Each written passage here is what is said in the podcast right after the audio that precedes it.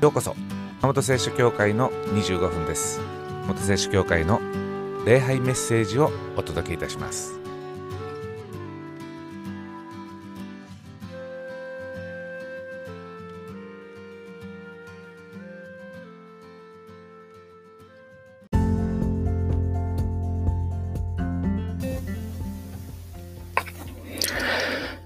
最近は、えー、テレビも新聞も毎日コロナのニュースです。まあ、熊本県は現在、えー、人口10万人あたり1.2人の感染者だそうです。まあ、東京、えー、非常事態宣言が出ている東京なんかですと10万人あたりに9人の感染者ですから、まあ、熊本はそういう意味では比較的少ない方だではないかと思います。香川県なんていうのはですね、えー、10万人あたり0.2人の感染者ですね。まあ何はともあれ用心に越したことはないので、まあ、手洗いうがい、えー、人が集まる密閉した場所を避けて生活していきたいと思います。えー、さて、えー、今日はイースターです。キリスト教がどうやって誕生したかと言いますと、たった一つの事件からです。それは神様がイエス・キリストを復活させました。そして復活したイエス・キリストに弟子たちが出会いました。これがスタートです。その日を記念してイースター、つまり復活祭を教会は祝うわけです。今日のタイトルは今は種、あとは花です。どういう意味か。それはイエス・キリストに属する人はイエス様と同じパターンで人生が進んでいくということです。じゃあどういうパターンか。それが今は種、あとは花です。イエス様の人生は2段階でした。最初は種の時期。そして次に花の時期が来ました。私たちも今は種の時期。それが終わったら花として咲いていきます。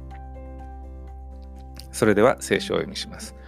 コリント人への手紙第1の15章の42節から44節です。死者の復活もこれと同じです。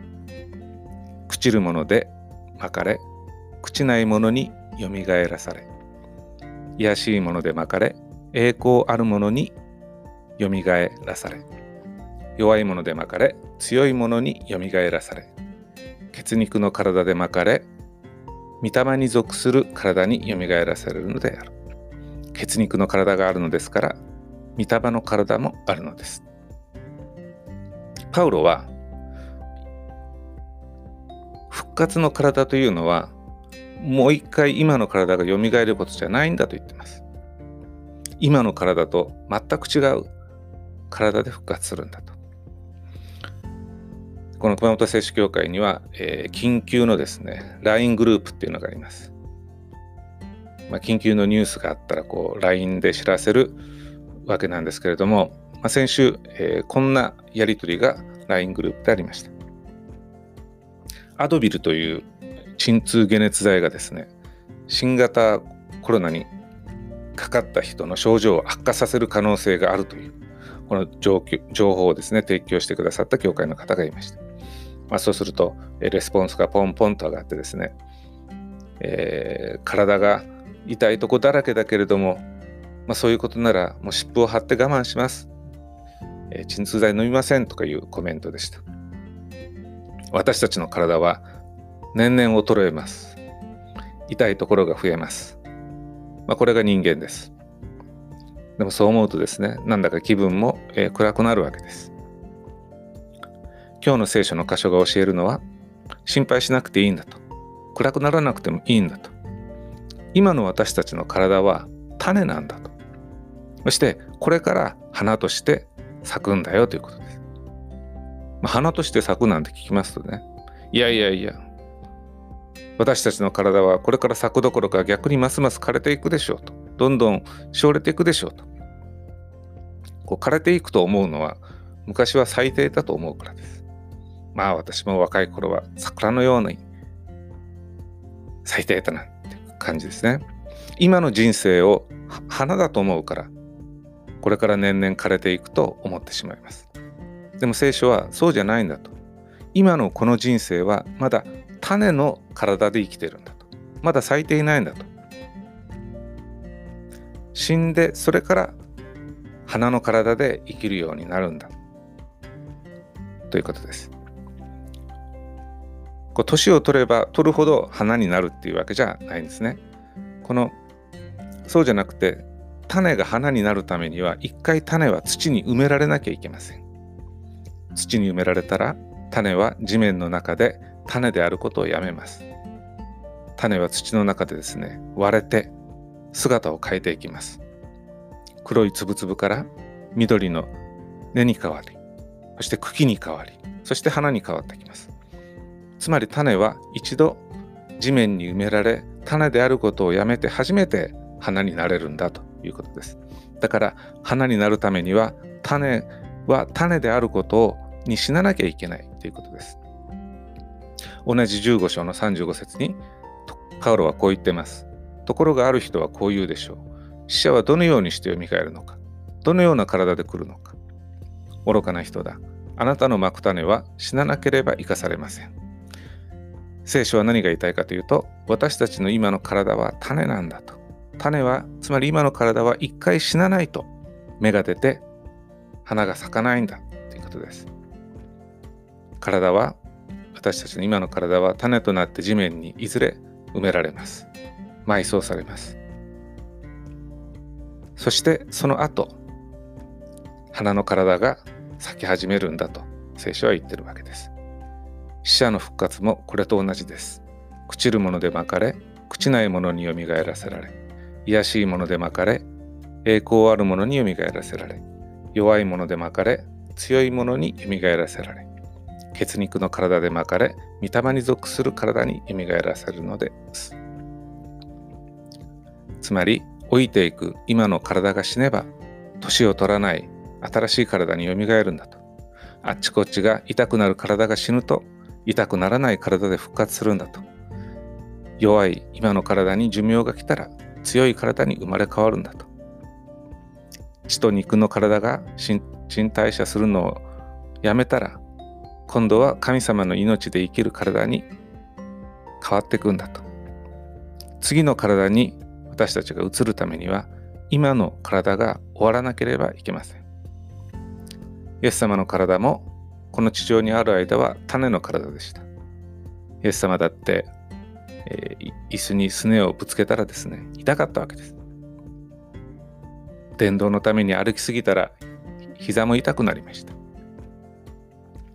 イエス様は大工さんでしたから、まあ、重いものをいっぱい運んだりしたでしょう。ですからもしかしたら腰痛持ちだったかもしれません。イエス様だって手が切れたら血が出るし変なお水飲んだらお腹が痛くなったわけですそしてイエス様の体は十字架につけられて死にました。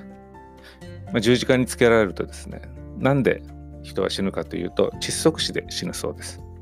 まあ、手首に釘を打たれて、えー、足首にも釘を打たれてそうやって貼り付けになりますのでこの呼吸ができる姿勢を維持することができなくなるわけですね。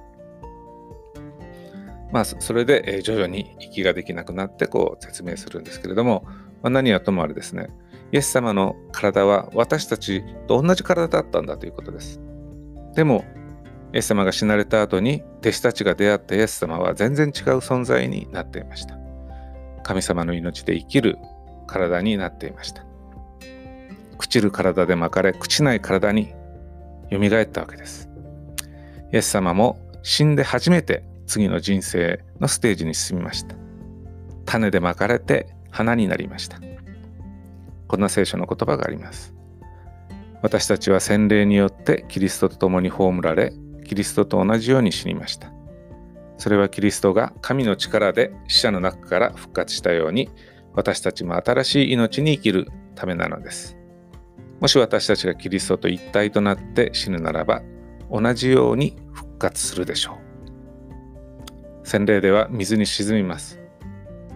つまりキリストと一緒に死ぬわけですね。そうするといつか私たちが死んでもキリストのように花になって復活していくわけです。日本人の平均寿命は、えー、現在男性が81歳女性が87歳だということですね。まあ、平均寿命を過ぎますと、えー、死ぬ死なないっていうこうそういう選択肢はないわけです。いつか必ず死ぬわけです。ま、平均寿命より若かったら病気で死ぬとか事故で死ぬっていうことはあるわけなんですけれどもでも平均寿命を過ぎたらもう死ぬの一択になりますからこう病気や事故はきっかけでしかなくなります。まあ、いつお迎えが来ても不思議じゃないわけです。まあ、そうやって考えますと、まあ、年々ですね年を取るとあああと何年生きるか人には不安があると思います。まあ、今の体は今の体でもそれなりに生きていて楽しいですけれども、まあ、そういうことが言えるのはわりかし、えー、健康な高齢者の方々だと思います。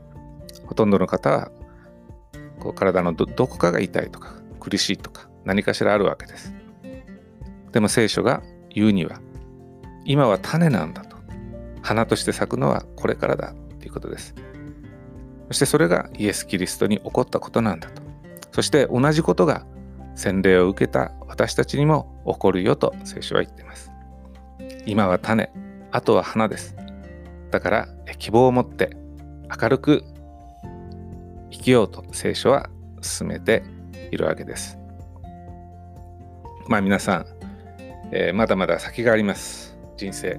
今は第一ステージです。この世の第一ステージが終わったら私たちには第二ステージがあります。復活の体で生きる人生です。まあでも、花の時期があるという、が控えてると言っても、でもこの第一ステージもなるべく健康で楽しんでいきたいものです。第一ステージでも第二ステージでも大切なことは、前向きに生きて、やれることを喜んでやるということです。今のこの第一ステージ、人生を楽しめるからこそ、次の第二ステージも満足して生きれるのです。なんで今のステージが種と呼ばれるかというと第2ステージはもっとすごいからです。病気になる体でも今の体でもこれだけ感謝に生きれるなら花の体になればどれだけ感謝な人生が待っているか。まあ今は腰痛があっても膝が痛くても喜んで生きれるのなら衰えない体痛まない体になればどれだけ素晴らしい人生が待っているでしょうか。キリスト教がどうやって誕生したか。最初に言いましたけれどもたった一つの事件からです。神様がイエス・キリストを復活させた。そして復活したイエス・キリストに弟子たちが出会った。弟子たちは花のイエス様に出会いました。そこから教会が始まりました。パウロは言います。コリント人への手紙第1の15章の3節から8節私があなた方に最も大切なこととして伝えたのは私も受けたことであって次のことです。キリストは聖書の示す通りに私たちの罪のために死なれたこと、また葬られたこと、また聖書に従って3日目に復活したこと、また一番弟子のペテロに現れ、それから十二弟子に現れたことです。その後、キリストは500人以上の兄弟たちに同時に現れました。その中の大多数のものは今なお生き残っています。すでに亡くなった者も何人かいます。その後、キリストは弟のヤコブに現れ、そして最後に私にも現れてくださいました。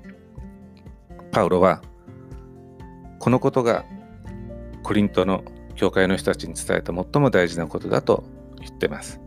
そしてこのイエス・キリストが復活して現れたんだと。で、この出来事を記念するのがイースターです。まあ今はですね、えー、極めて特別、特殊な、えー、状況でありますけれども、えー、どうぞ皆さんお体をいたわってお過ごしください。まあ、今の私たちの体は種の体ですけれどもそれでも大事な体です。まあ、死なないと花に花の体になりませんけれどもなるべく、えー、体をご自愛していただきたいと思います。でもこの自粛ムードの今ですけれども、えー、気持ちまで暗くなることはないと思います。今起きていることはあくまでも第一ステージの体の時代の出来事です。種の時代です。まだまだ後に花の時代が続きます。キリストが復活したように私たちも復活いたします。朽ちない存在、栄光ある体、強い体、神の命の体が待ってます。聖書が言う永遠の命です。でも、感謝して生きれるから、喜んで生きれるからこそ、永遠の命には意味があります。永遠にイライラして生きるぐらいだったらですね、幸せに80年だけ生きる方がマシです。もし私たちが不平不満で永遠に生きてしまったら逆に辛いでしょう。なぜ神様は永遠の命を人類全員に与えないのか。それは永遠に生きることが逆に地獄になる人もいるからです。嫉妬ばかりしている人が永遠に生きてしまったらですね、嫉妬が永遠に続いてしまいます。拷問です。永遠に生きても幸せな人だけが永遠に生きる恵みが与えられます。ですから私たちは今この地上でも生きる間も教会で神の言葉を学んで永遠に生きる備えをしているわけです。まあ、私が子供の頃にアメリカ人の宣教師の家に行ったらですねアメリカ人っていうのは、えー、イースターの時には芝生の庭で卵探しをするんですね。イースターエッグって言って卵の殻をに色をつけて飾って可愛くするんですけれどもそれを庭の芝生とか木の陰とかに隠します大人が。でその後子供たちがその卵を探して競争するんですね。まあ、卵がイースターの象徴です。でそれにはちゃんと意味があります。私たちの今の人生は卵なんだと。卵は時が来ると割れて卵であることをやめ中から鳥が出てきます。まあ、イースターの季節というのはちょうど春です。で季節の春だけじゃなくて命にも冬があり春が続きます。朽ちる体は冬の時代です。朽ちない体は命の春です。まあ新型の風邪が流行ってるからといってですね家にばっかり閉じこもっていてもしょうがありません、まあ、たまには外を散歩しましょう、まあ、密閉した室内ではなくて、まあ、公園とか川べりならば空気もいいので感染のリスクも減ります今外に出ますと桜の花びらがですね散っていて、えー、黄緑の芽が代わりにこう吹き出ています。神様の力で花が咲き始め緑が出てきます。同じ神様の力で私たちも死んだら花の体に変わっていきます。そして皆さんが散歩で外に出て花を見たら春の緑を見たら是非このことを思い出していただきたいと思います。新しい1週間が始まりました。今まさにですね外の空気は昼間の空気は寒くもなく暑くもありません。ちょうどいい季節です。春を感じる1週間を過ごしてまいりましょう。